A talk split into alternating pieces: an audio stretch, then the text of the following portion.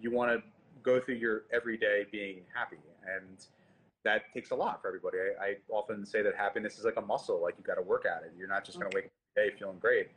So the fact that I get to build a business and work with really good people and be challenged and challenge them and see our customers love our food and build teams and hmm. get to geographically expand what I've always had in my head is exhilarating. One,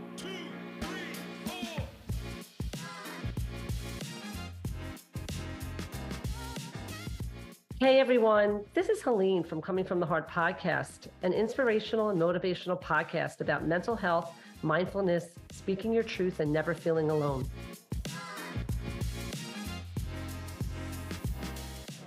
Hey there, guys. I'm back. So excited to have Justin Rosenberg hop on. He is the CEO of Honeygrow and excited to have everybody learn a lot about his business and just talk all about healthy lifestyle, healthy food, and how actually Justin and I connected, which is a crazy story. And it was just such a cool experience to hear a lot about why and the how of Honeygrow.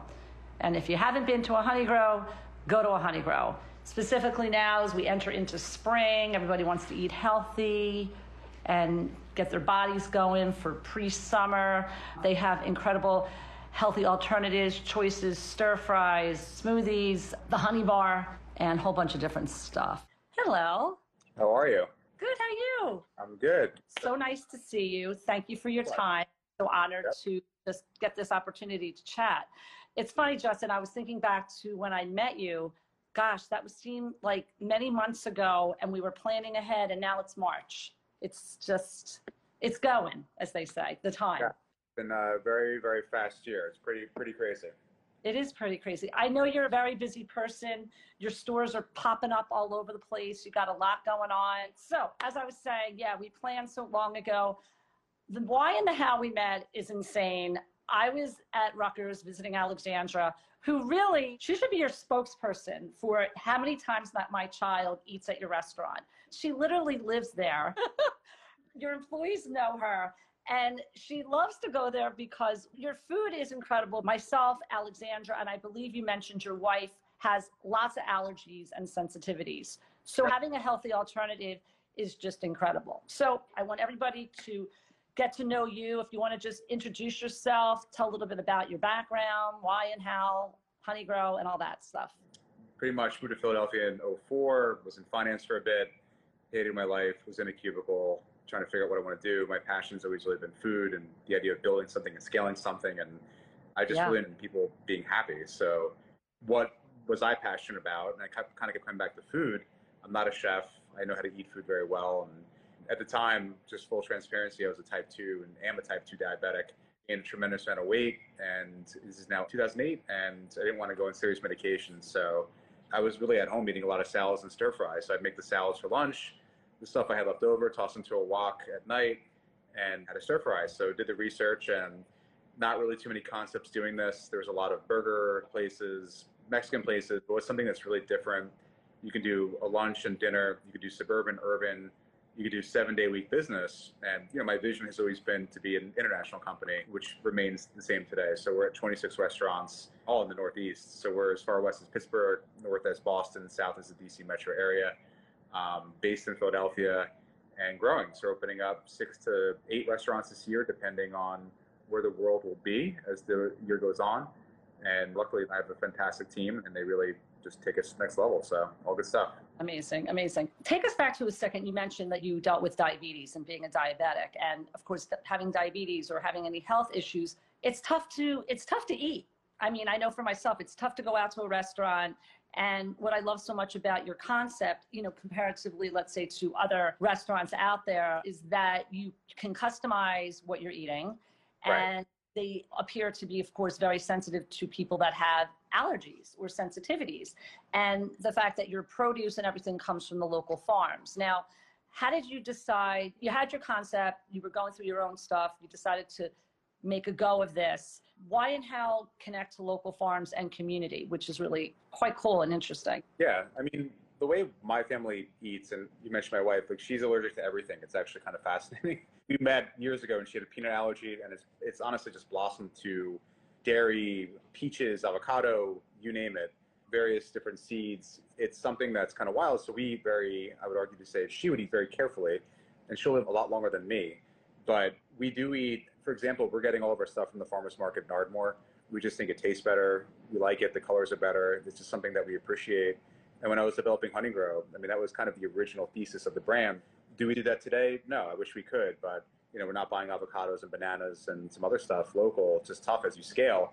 But in the early days of Honeygrow, we were buying stuff from like Dickinson University had a hydroponic farm. We were grabbing romaine back, chopping it up. It was really, it was beautiful. Wow. By Wow. Thai basil farmers markets in Philadelphia. It was a lot easier when it was just like two of us running around getting stuff. And it was beautiful. It was delicious. And you could tell as you scale and get bigger, it gets harder to do that. But we have a fantastic person that does his best to help us buy as local as possible. Right, right. Because when, you know, the concept, let's just talk about aesthetics of your restaurant. I've read a little bit of stuff about you, and I, of course, know your restaurants. I've been to, I got to make the list Hoboken, New Brunswick, Cherry Hill, and University of Delaware. My son wants to come to Indiana. anyway, yeah, so I've been there, and when you walk into your stores, you know, initially I fell in love with Honey Honeygrow way before New Brunswick, way before I met you in Hoboken, because when I walked in, I thought, the menu, of course, is so interesting and diversified that I could eat whatever I wanted, and the fact that it came from the local farms. Also, I do remember, correct me if I'm wrong, the furniture and stuff like that is recycled. Yeah, we, we had a few of our former restaurants, older ones, had the chairs were made out of re- recycled Coke bottles. Um, So ones today are not. So we were working with DS Architects based in Philadelphia. We were doing a ton of stuff to make sure we still do to make sure that the restaurants are as essentially as sustainable as possible, low emission paints. We're essentially doing everything we can to have a really nice aesthetic, but at the same time, yes, we want to be environmentally conscious, but we also don't want the place to kind of collapse on itself. So Mhm. to renovate two of our restaurants through the years, kind of not anticipating the volumes that they would have. So the Mhm. original is a lot more in terms of sustainable. We had a lot of reclaimed wood and the wear and tear. It just really kicked the store's butt. So we kind of make the restaurants as strong as possible with a design aesthetic, and again, Mhm. without the restaurant collapsing on itself. and of course, the aesthetics also, the music you choose, the playlist, you have your hand in all that stuff. What is, Correct. what is your, obviously your vision was to create this brand based on your experience of what you were dealing with. But when the customer walks in, what do you want them to be feeling? What do you want them to be thinking? Just feel good. I mean, the original early days of Honeygrow for the first two or three years, I was making the playlists. And it was a lot of fun. Some people loved it. Some people would come in and be like, this song's on here. It's such an obscure Pixie song. And I'm a big music person. So for me, that was like a really enjoyable one hour of my week that I got to do. The challenge then became, I just don't have time for that anymore. So as much as I miss doing it, I knew my Mhm. time spent doing other things. You know, I can make a playlist that would maybe be five hours long, but every day Yeah. All the time. So people are getting sick. They're adding stuff onto the Spotify playlist. Yeah. I, I suddenly hear like Soundgarden, which I definitely did not put on our playlist. Rihanna, which I didn't put on our playlist. And we wound up working with a company that you give them the music that you're listening to. They Mhm. ask the question, well, what kind of vibe are you trying to get? And the idea really is you want to feel good. Sure, we'd love to have some kind of B-side songs in there. We're not looking to do really pop music kind of stuff, but something that just like you can come in, feel good. There's songs that are a bit more obscure sometimes, but they're also great bands. Some restaurants are playing old school hip hop, classic rock. Like for example, I heard Guns N' Roses in one of our restaurants the other day. I was like, I expect that. That's great. Actually- That's cool. That's cool. Uh, that's, I love it. No, that's I love music. So any, anything Yeah. I'm right there with you. And I do love your music. I'm sort of like, mm-hmm, and bopping. And I know Alexandra's always studying in New Brunswick, so clearly she's enjoying whatever you got going on there. As far as music throughout your 26 stores, so do you base the music based on the community or age appropriate, or that's just sort of thrown in there? Yes, yes, yes, and no. I mean, there are a lot of songs that are in both suburban, urban, Okay. college, university restaurants will have something skewed a bit more towards a college demographic. Yeah, that's definitely put into Cool. Yeah. well. I love it. See, I not knowing every single chain out there and thinking about similar restaurants, I don't imagine that they think about every little entity that you guys do. So I, that's why I just say kudos to you guys, definitely with all that. Mike gets really upset when I come in and the music's not fully at the right volume, or well, I'll hear a song that's so off. it's like it's, it's you know you'll you'll hear like Phil Collins. I could feel it in the air tonight, and you're just like, why? Like I don't want to hear. It. Or take me. Actually, the worst was Phil Collins, "Take Me Home," and it was like sad, depressing song. I'm like, we this should not be played at a Honeygrow. So Exactly. So cool. So when I was asking that question about like, what do you want the customer to feel? Because I think it's such a reflection upon you as the CEO, basically that you are mirroring how your personal aesthetics of what you wanted and your vibe and then sort of putting it all into these components of your different businesses and your different stores so let's talk food let's talk menu and let's talk across all 26 stores does every store pretty much has the same type of a menu you change things up i know a lot how does that happen do you have chefs how do you come up with exactly what seasonal stuff so the original menu was me so i made the spicy garlic and coconut curry and wow. some other. And yeah. we, our director who's on here right now, shout out to uh, Chef Katz. So Dave worked a little bit and made some really incredible dishes, notably the Chesapeake crab. So really kind of elevated the game, and we've been using a lot of those still on seasonal. We've added some additional seasonal since then. So a buffalo chicken stir fry, which is really look to do something that's both craveable and approachable. Mm. So you might come in and say, "What's a buffalo chicken stir fry?" And it's really just a really delicious stir fry with Mm. made noodle, buffalo sauce, some blue cheese, and some grilled chicken. And then we just have a process where we're testing a bunch of stuff all the time, tasting it, testing at one of our restaurants. We're obviously pricing it out to make sure that the food cost is right, the price isn't too high for the customer. There's a lot of time and detail that goes into it. And ideally, we can test it for as long as possible to make sure it's the right thing to serve our customer. But it's a lot of people tasting it. And sometimes we launch something and testing it, and it's horrible. Sometimes I'm the one who says I hate it, and everyone's like, "What's wrong with you?" And I go with it. So, like the buffalo Right. chip isn't one of my favorites, but it does very well. And clearly, I was wrong. So, Right. And different markets want different things. Like someone in, you know, maybe down, as you said, DC is wanting Buffalo, and someone up north maybe doesn't really, that's not their thing. Would you say that different markets request different types of food choices? we were for a while doing dishes that were more tied to the market. So, for example, we did like a lobster roll type stir fry for Boston. We Right. did Chesapeake crab was originally for the Delaware, Maryland, Virginia market. Mm-hmm. And pepper stir fry in Chicago. And then, quite frankly, it's just we found it's a lot easier operationally for us to just have something that we can roll out across all the restaurants from a distribution, from a training, from an operation standpoint. And what we found is that customers, again, that, that key idea of being approachable. So Mhm.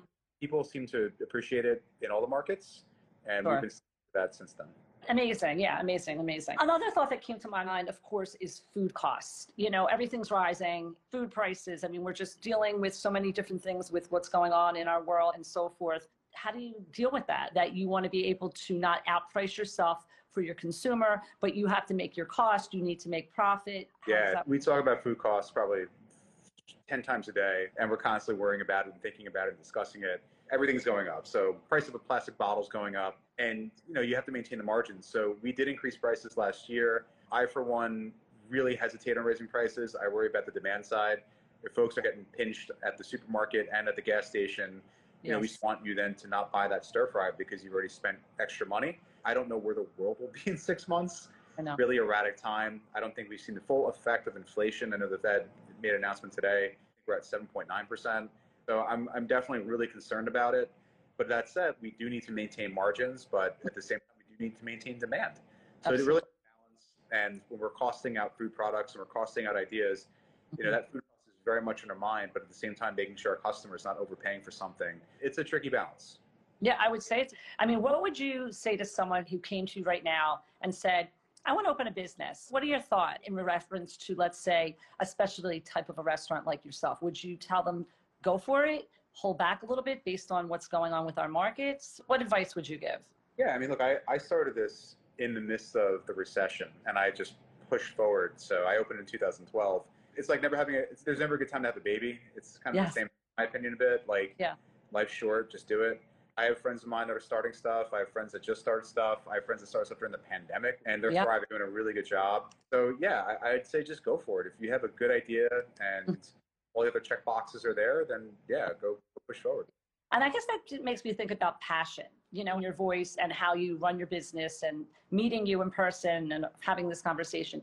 You are extremely a passionate person. Where did this passion happen? Were you the kid that was like, okay, I have a passion, I want to do this? Did it evolve? How did this all happen?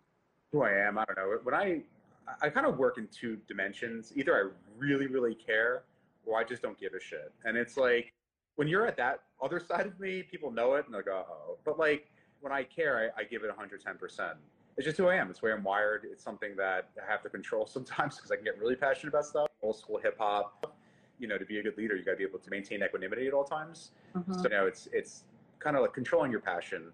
But yeah. Yeah. I'm really passionate about building this business. I love watching our customers enjoy our food. That really, for me, is the best feeling to walk into a restaurant. They appreciate it. The music's right. Everything's working. Uh, I was in one of our restaurants last night, and the team was doing a fantastic job, actually in Marlton, New Jersey. So shout out to uh, Jersey again. And they were doing great. I was just proud of them. The food was great. All the cylinders were going. And it's just a good feeling. I love making our customers happy. So it's that intersection of exceeding expectations for our customers Mhm. and just scaling something. Wow. Do you find it's hard to motivate people? You obviously have a team now and you're the leader. Specifically during, you know, I want to bring up COVID and I want to bring up the masks and I want to bring up when people were not dining in. I mean, now we have another variant. Masks, masks are on, masks are off. I mean, it's, you know, you have to keep up with the daily of, of the different things going on throughout the whole country and in specific cities. Is it hard to motivate when so many things are going on? I mean, you're a very inspirational person. How did you guys all handle that during COVID? Yes, COVID was like overnight. We were kind of joking about it before it happened, like, oh, this is nothing, like, uh, whatever, big deal. And then suddenly, you know, can you eat food outside your house? Like, what's going to happen to me? I, I am really blessed to have a fantastic team.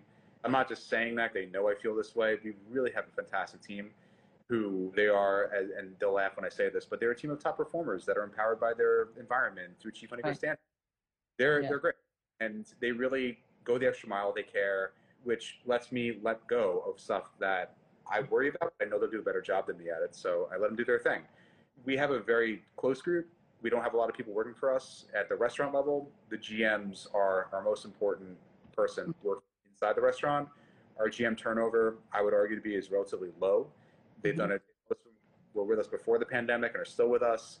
We did our best to take care of them. We kept the doors open. They wanted to work. I mean, they were on the front line since the beginning and didn't stop that's passion and that's real passion. You know i can't thank them enough. So i think we have to be role models as a leader. I'm far from perfect. Our team is far from perfect but we have that extra sense that we want to get to perfection and i Mhm. think the key things it takes to, to succeed. No, great. And, you know, and then I think about, of course, recruiting, not maybe a GM, but like a person who wants to work in your store, like a college student. I know, of course, at Rutgers, there's a lot of college students who work in the different locations. Is that hard? Because, I mean, it's hard to get people to work. So many different stores and operations are spending excessive amounts of money per hour wages to get quality people. Is that, is, has that been an issue for you guys? Yeah i mean it's always an issue. It was more of an issue than ever last quarter of 2021 and kind of the end of third quarter.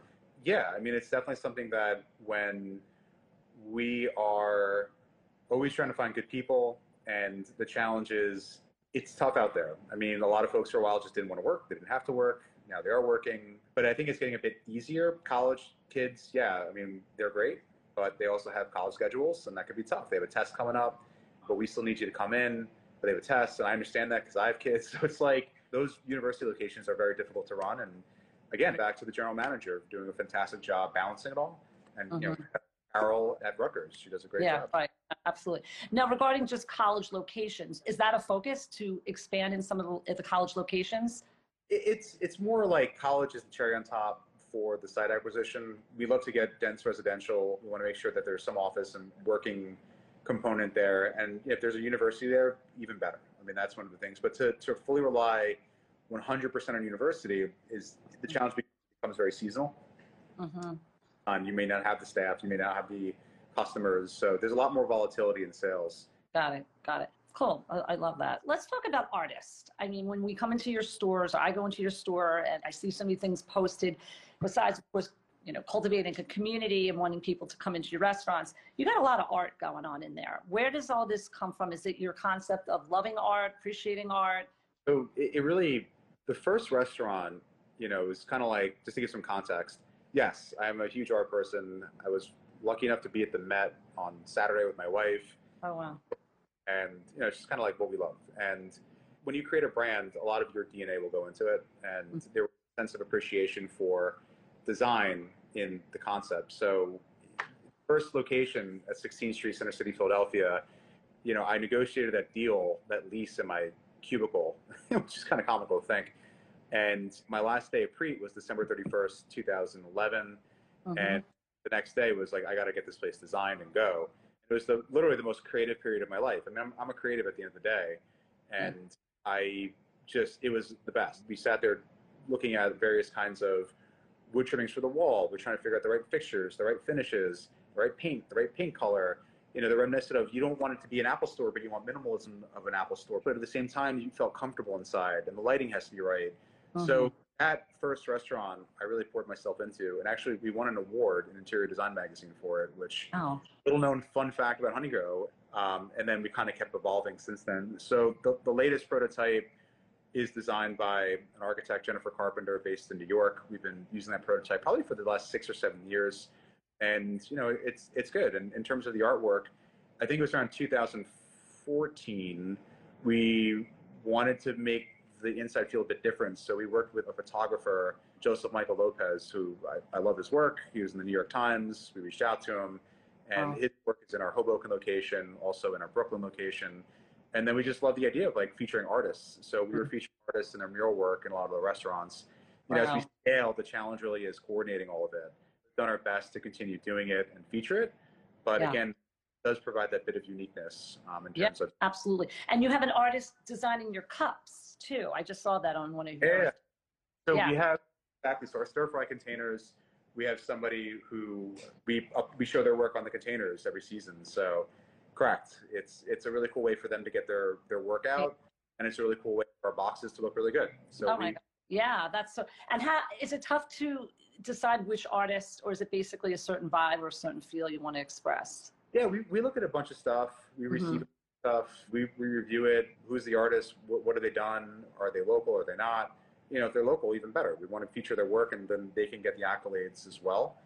But yeah, I mean, it's it's a fun process to figure Oh, out. yeah, it, it, yeah. I, I mean, that was like one of the first things I remember. As I said, I, Hoboken was the first store, and I was walking around like, I mean, because I'm just, you know, I felt like I was sort of like in a museum, like, and that's just me looking at your, you know, the different designs and the different artists stuff. Yeah. Hoboken, Hoboken, I designed that. That this is again when I had a bit more time, I was able to design that, and that was a lot of fun. Today, I'm, I, I would say I'm definitely not involved in the design process. We have we have our specs, we have our prototype, and we just Yeah, kind of sure. So, so do you feel like you want to go international? Are you going to take your brand overseas? Are you going to do the global?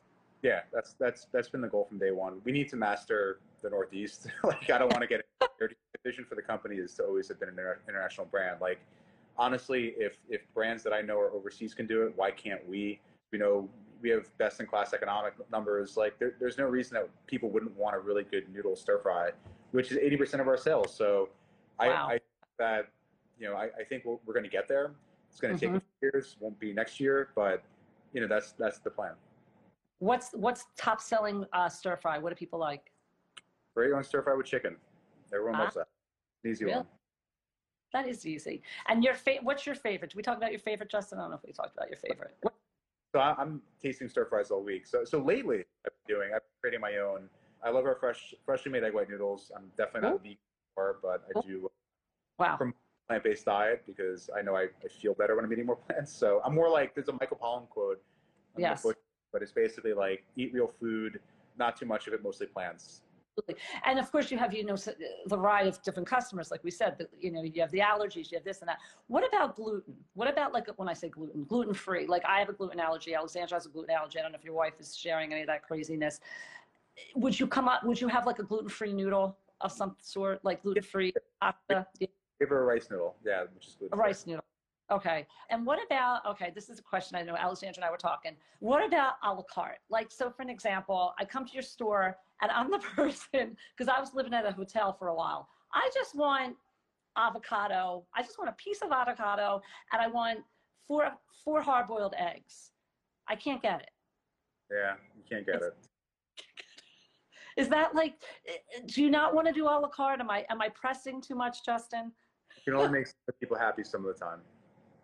is it that that's not what you i mean you want someone to buy the entire salad and then be able to you know it, it's not a pick and choose kind of thing is that i'm just curious Yeah, you, well, your concept you're talking is like very reminiscent of like Midtown Manhattan lunchtime, where I could like open the thing and throw all the stuff, pieces of sushi, which is delicious. That's just not what we do. It, it, it would be technically very difficult from many angles to actually execute that for us. Right. What I like so much also just about your concept and everything, when I go to your feed, when I go to your Instagram, your whole feed reflects like movement, fluidity. And honestly, I feel like when I look at your feed, I feel like it's just like, it's, it's a storybook. It's a narrative. Like when I look through your feed, like I, you know, when a, you know, a customer t- checks out your feed, I feel like it's done really well. So kudos to your social marketing people out there that I feel like I'm reading a story based on all the different posts that you have. And it makes me have a certain concept, which actually I don't think I find with other brands such as yourself. So I guess, you know, besides the fact that if you want to go international, is there any other secret that you want to share with us? Then it wouldn't be a secret of where you want to take your company as far as, I mean, do you want to be in airports? Do you want to be in a train station? Are you thinking of on, in that level as well? Yeah, I mean, as of right now, I, I really want calm waters. I want us to be able to copy and paste a successful Honeygrow and keep going and make our customers happy. You know, there, there really is no secret. Like we're, we're oh. looking at mostly suburban locations at this point within the markets we are, and then kind of expanding from there. So, you know, like we're, we're in seven markets right now. We want to build those markets out for the most part. Right, um, exactly. If the right opportunity came up in an airport, which I don't think we're ready for, sure, down the road, yeah you know, when the time comes, we're going to have to consider those opportunities, kind of like Starbucks. They yeah. never went to airports for many reasons, and then they kind of had to when the time came. So we'll yeah. we'll get, but but right now we're, uh, we're right. Good. Absolutely. And one, a couple more things to think about. Who was your, do you have a, did, when you were growing up, did you have a mentor or right now, is there someone in your business that you emulate, that you feel like that's where I want to be? Someone in my business. So growing up was my, my dad and my grandfather and today, you know, I, I, definitely have a group of other CEOs and founders that I'm a part of, and they have been fantastic because we all can talk mm-hmm. and you know it's not going to get out there, and you know we all go through the same kind of stuff. It's very difficult and exhausting and challenging to be a leader, and it's you know for anyone up and down the chain, it's the same thing. It's hard, but you know I'm not going to start venting to my team and being telling them the stuff I'm upset about. They have their own stuff to worry about, and I, I'm honestly there to help them out. They're a really good group of people we can always kind of talk to and go through things, and in that process, really build each other up in the sense of learning. Like I, I just, it's kind of like, oh, you're here right now. Well, this is what I did in that situation, and right. it's, it's a really, I think, important thing for people to kind of check their egos and say when they don't know something, they don't know it, and more mm-hmm. importantly, get to the solution. So. Right. If you had to think about your younger self back in college or back in grad school, is there something that you wish that you knew then that you know now? Because life is about experiences and learning. Yeah, no, nothing. I get that question all the time, and the answer is always the same, which is no, nah, nothing. Like go through it. like just yeah, you, you only like learn from experience, in my opinion, and going through no. it. And I think no, you have to, to to feel the pain of it. So Absolutely. No, absolutely. And I guess another thought is, are you are you discovering your why? Is this why you should like when I they say what is your why or is this your why? Is your business this? Is this your? Are you living your why? Like why yeah. you do this? Why you get up every day? Yeah, I mean, I, I the why is to be happy, right? Like I one of my favorite books ever is is the I'm brain dead right now, but I can't remember the name, but it's by Dalai Lama I read in college, and The Art of Happiness, yeah. and it kind of ties back everything in why wise because I know it's the Simon Sinek why Oh, like, it's kind of like you want to go through your everyday being happy, and that takes a lot for everybody. I, I often say that happiness is like a muscle; like you got to work at it. You're not just going to wake up every day feeling great. Oh. So the fact that I get to build a business and work with really good people and be challenged and challenge them and see our customers love our food and build teams and hmm. get to geographically expand what I've always had in my head is exhilarating. So mm-hmm. yeah, ways, yeah, I'm, I'm definitely doing what. Absolutely. And also, too, look, the, the, pandemic, of course, as I mean, I created this podcast, is the mental health component. You know, you're dealing with a different dimension of life now. You have your employees now that might have gone through certain aspects. Like, how do you, how does your business handle that too? Yeah, I mean, the pandemic was tough. We, it's uncharted territory for everybody. We did our best. I think we just number one, made sure that the team was safe. Number two, made sure that the restaurants were as spotless and clean and safe as possible. And then for the mental health side, you know, it's it was hard on everybody. You know, not everybody reacted the same way. Some people were willing to just go through it and you know I'll, I'll deal with it. Other people were, you know, just an anxiety-inducing conversation to talk about disease and going out and doing things. So we really did juggle it. It was not easy. Personally, we, we were out pretty much the entire time. Yes, I was doing the home thing and out thing, but we didn't really stop. And I, I somehow lucked out not getting it. I'm fully Mhm. vaccinated. Everyone should get vaccinated, in my opinion. But, you know, it was like, for me, it was exhausting, but I'm lucky I have a great family as my support system, and we got through it together. Great team. We got through it together and came on Mhm. top. Yeah, I mean, how and how do you brace for the next round? I mean, with masks and stuff, and specifically in all your stores, where someone, I mean, you know, everyone to their own comfort level. Unfortunately, in some stores, you can't mandate the masks. How do you Right. deal? How, how do your management deal with that? They, they, they do their best. Um, I was just in a Starbucks, I think it was last week at this point, and no, earlier this week, and somebody was not wearing a mask, and the manager came out and yelled at him, and then he yelled back at the manager because he's like, "Well, these people are sitting down wearing not wearing masks. Why should I have to do it?" And you know, this is not like the manager's job. like it is her job to enforce it, but she wasn't really trained for this and it becomes a tricky thing. We deal with the same thing. Like we just want to make sure that we can give the support to our team as much as possible because it's hard. It's definitely tricky. It is hard. Yeah, thank you for your comments. And last thing, we do something called a heart to heart. So get ready for this, Justin. This is very exciting. Um, of course, our podcast is called Coming from the Heart and Instagram Lives and all the great stuff that we put out there.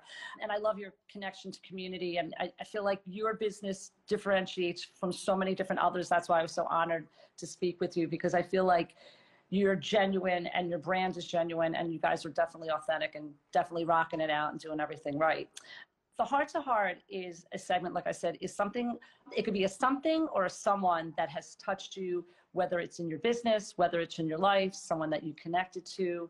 It could be in your business could be in before your business someone or maybe something that motivated you to be where you are now. You mentioned of course your parents being your mentors and so forth but it doesn't have that.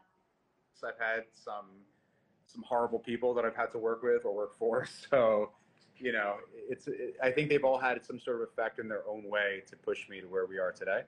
There was stuff like that today as well. So, I don't know. I, I'm I don't think there's anyone specific that really comes to mind that would be more than others. But um, yeah, I don't know. Maybe maybe I'll go with my dad. Like my dad is an entrepreneur. He worked his ass off. You know, he had to almost close his business back in the '90s, and it was horrible. And I just saw him push through it, and I really kind of gave me that grit and determination mentality as a kid because we went through our own hard times, and Mhm.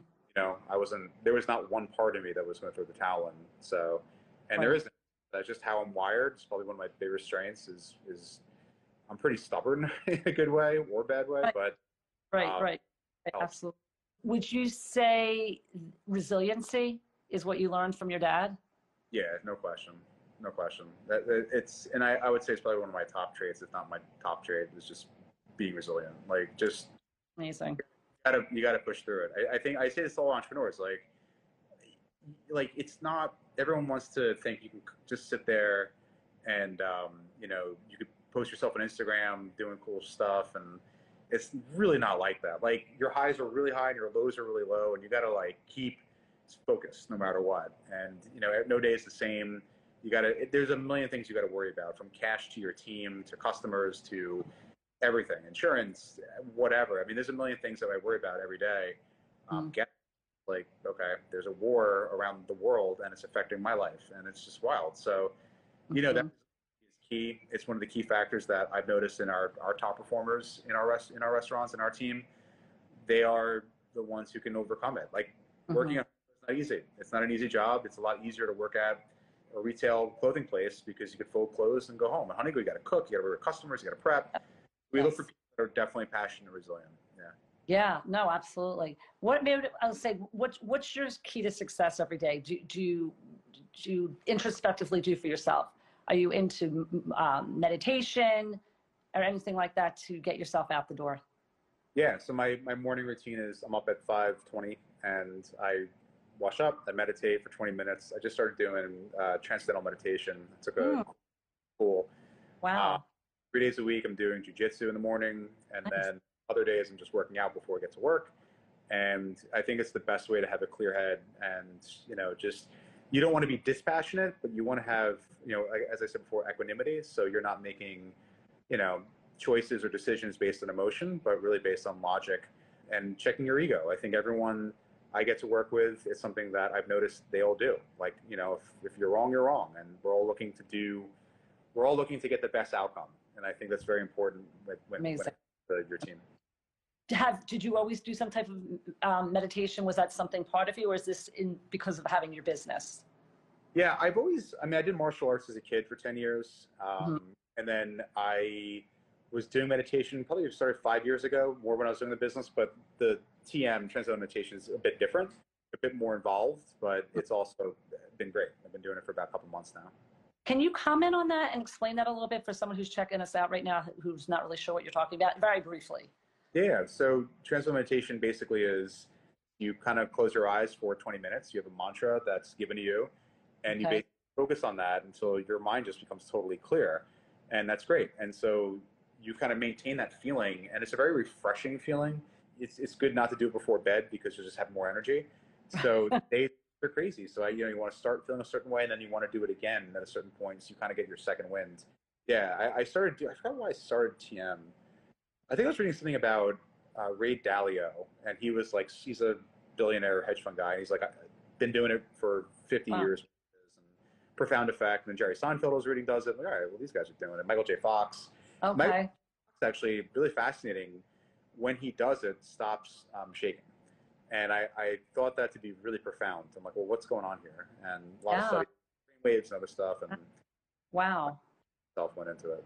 Wow, no, I'm, I'm definitely going to make a comment on that on a story or something like that because I don't really know much about it. I was even just thinking for myself lately doing some Tai Chi because I'm not truly a yoga person. I don't know if you know much about Tai Chi, but I think I think regardless, whatever you do, it comes from your heart, it comes from your soul, and it's very personalized. But it's really about taking safe space for yourself. And clearly, Justin, you need to do that because you're running a huge operation. I know you're a busy person, and all I can say is thank you. It was such an honor to meet you. I hope that continue this conversation and you can come back and chat with us at another time. For and, sure. uh, you know, I'm going to keep eating your food and hanging out at your restaurants. And I'm excited to see where your brand goes. It's, that's, it, you're doing an awesome job. So you should be really proud of yourself. Got good people doing it. So, you know, Yes. that's, thank you very much. All of you, whoever came on to say hi, thank you so much for saying hi to Justin and a few Hi. people on to say hi to me. And I guess the question is, where can people find you, or actually not you, more like Honeygrow? Yeah. Maybe you could. You found me this morning. I was impressed. Dot com, uh, Honeygrow Instagram. Go to our restaurants. You can find them on the website. Honeygrow, Honeygrow, Honeygrow. Yes. So Okay. thank you. Cool. And what if people want to give suggestions about like menus and stuff like that? Is, is that is there an opportunity for them to do that? Yeah, I mean, you, you can email. Go to the website. There's a there's a form to fill out. I, I see all of them. So yes, Cool, cool. Well, Justin, thank you so much for your time. Enjoy your next opening. When's the next opening for you guys? Where are you opening next? we will be opening next. Well, we just signed a, a lease and we're all excited about it. So we're opening in, I think next is going to be either Quakertown or Hamilton, New Jersey. We'll be opening up later this year, Willow Grove, some other spots. So we're, we're pretty excited. And you said you go as far south as DC? Was that what you said? Okay. Yeah. We're in Reston, Bethesda, or Rockville. Wow, that's my territory from where I went to school, University of Maryland. All right, Justin, well, thank you. Thank you to everybody who came to say hi to us. And please follow Justin, follow Honeygrow, get yourselves out there, eat their food. It's great stuff. And I will speak to you very soon in the future. Thanks, Justin. Have a great night. Thanks, everybody. Bye bye now. Bye.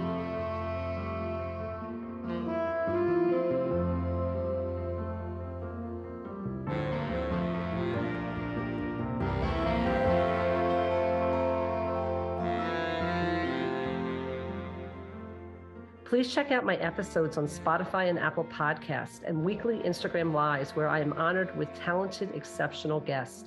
Can't wait to see you all there.